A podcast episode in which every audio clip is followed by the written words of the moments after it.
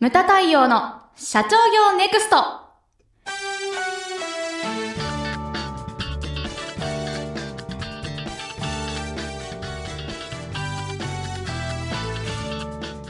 ムタ太陽の社長業ネクストは1965年創業以来一貫して全国の中小企業の経営実務のお手伝いをしてきた日本経営合理化協会理事長のムタ太陽による次の時代を切り開くビジネスリーダーのための番組です。社長やリーダーが知るべきキーワードや考え方書籍社長の悩みなど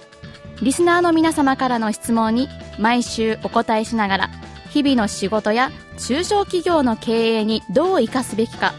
明快な切り口で解説します。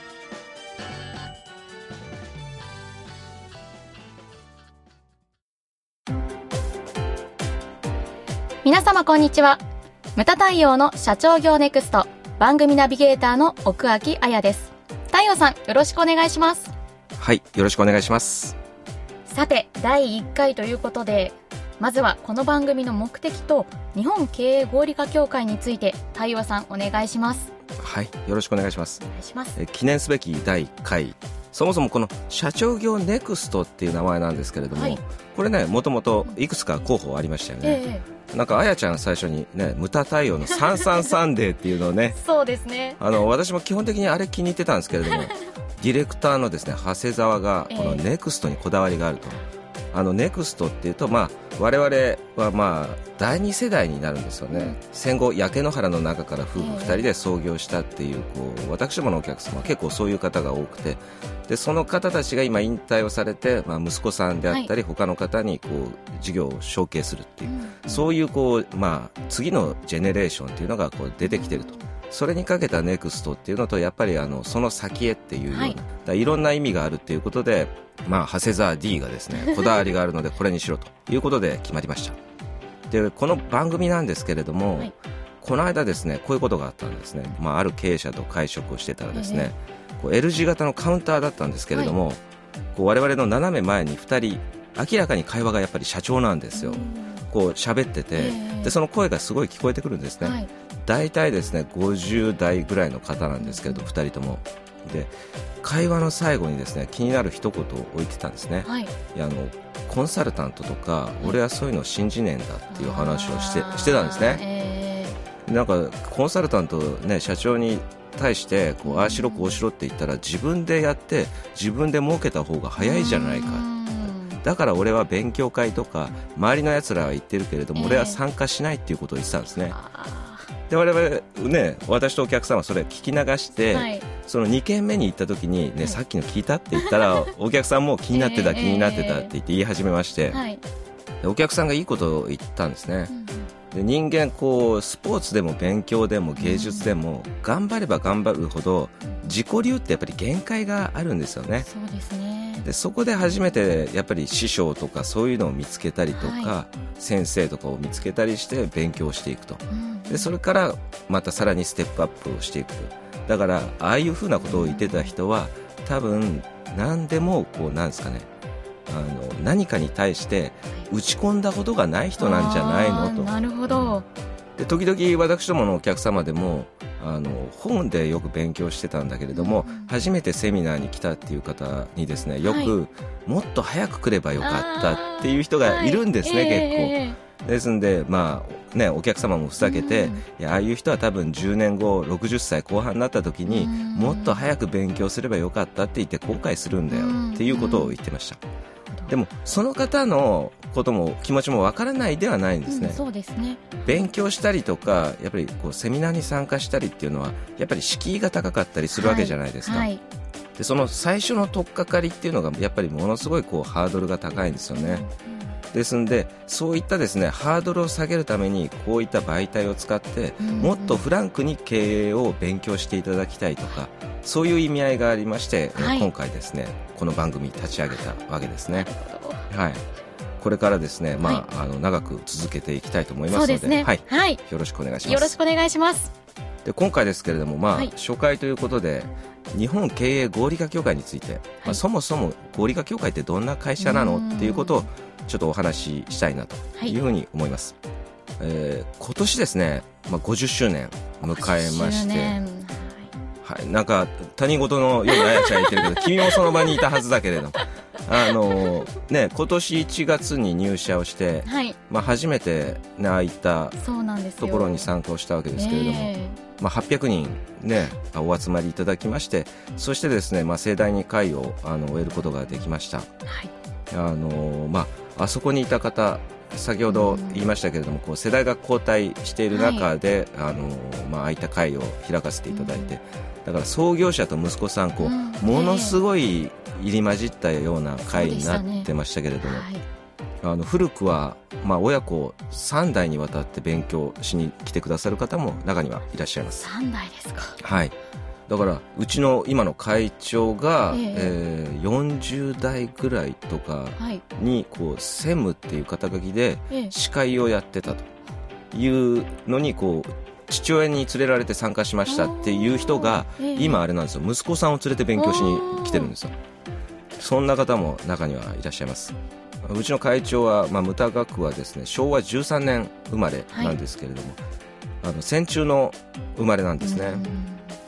まあ、戦争で父親私から見たら祖父ですけれども、亡くしましてで牟田家っていうのがですね4人兄弟なんですけれども男が1人だけなんですね。それでこう男の俺が何とかしなくて、はい。みたいな感じで、まあ、小さい頃からそういたそうです。で小学校の時にですね、まあ、妹とこう玄関行ってきますって出て行ったら、あの妹の髪が朝日で茶色く透けて見えたっていうんですね、栄養が足りなかったでこれであの自分が何とかしなくてはというふうに思ったそうですで、まあ、佐賀県出身なんですけれども佐賀っていうのはですね、はい。水路が発達してましてでうなぎとかがものすごいいるんですね。ああそうなんですか。で小学校の頃からうなぎ取っては 料亭にこう売ったりとかしてなんかそういったことをやもう小学校でそんなことやってたんですよ。素晴らしいですね。まあそういったことをやってたそうえです、で会長はですねこれ一言で出会いに恵まれた方だなというふうに僕は思いますっていうのはですね私どもでもまあ本をあの出していただいているもう亡くなられた中村天風先生ですとか、はい。それからですねあの田中陽人先生、まあ、コンサルタントの草分け的存在ですね、えそれからですね、まあ、あの代議士の船田中先生たちにこう会いましてそしてですねこう自分の将来っていうのはやっぱり固めていったんですね当時先ほどですねナレーションでも1965年創業っていうふうに言ってましたけれども、あのあの時代っていうのはですね東京オリンピック、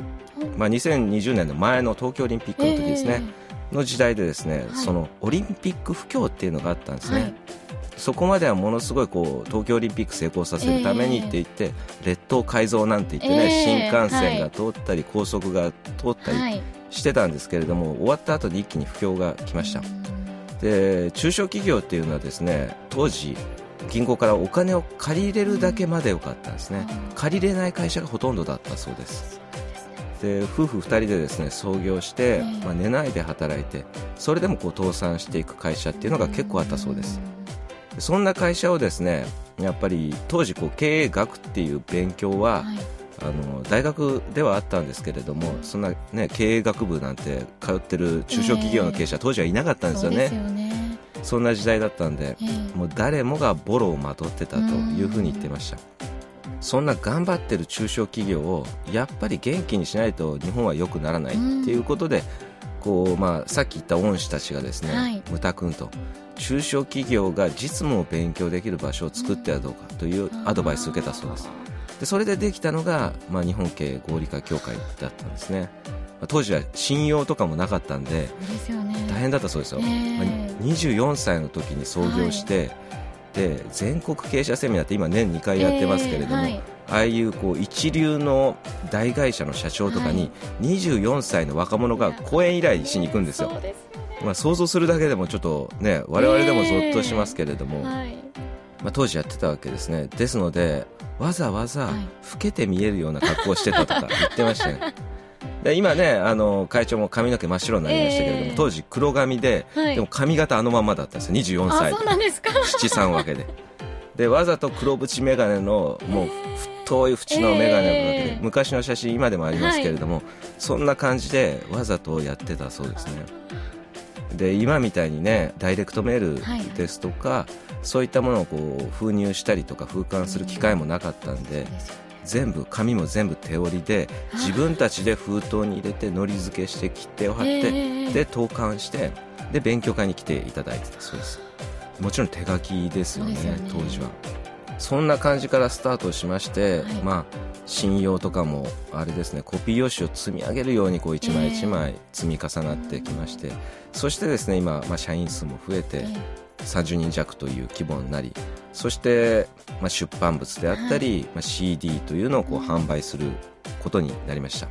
うちのお客様が見ててもですね、まあ、大小さまざまな会社がいらっしゃってます無言塾っていう15人限定の、ええ、まあ、事業発展計画書を作る勉強会とかあるんですけれども、はい、そこに15人、まあ、数百億のですね、はい、あの年商の会社、まあ、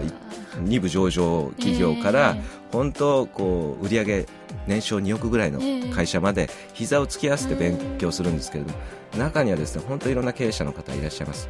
最近よく言われるのが、はい、いや太陽さんってうちはもう本当に規模の小さい会社だから、ああいう人たちと勉強するのが恥ずかしいっていう方が中にはいらっしゃるんですね、でもそういう経営者にはよく言うんですよ。いや確かにあそこの会社年商500億だよ。2部上場だと。で社員数もね1000人ぐらいいると。確かに規模で言ったら向こうの方がでかいですけれども社長車6台乗ってますよね。まあそうですけど。そのうち3台がジャガーじゃないですかと。そういう人いるんですよ。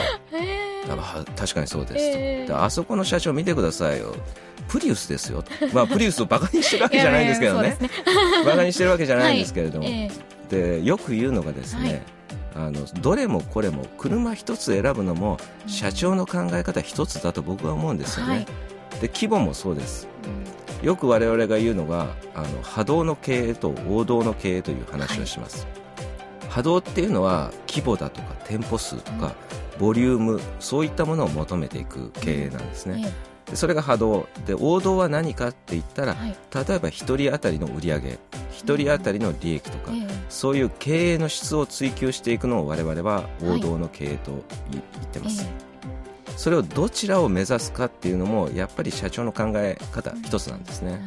でこの番組、まあ、いろんな方が聞かれてます。経営者の方も聞かれてるだろうし、はい、これから経営者を目指すという方もやっぱり聞かれてるわけですね、はい、だからまず根底にあるのは自分はどっちに行くんだと、うん、そういったものを意識しながらですね方向性を決めていっていただけたらなと。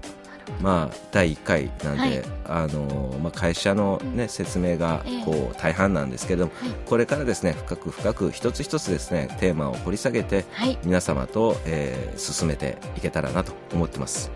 それでは、えー、第1回終了したいと思います。はい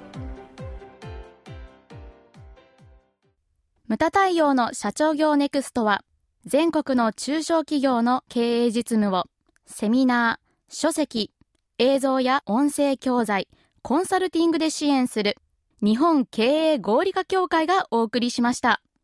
今回の内容はいかがでしたでしょうか？それではまた次回お会いしましょう。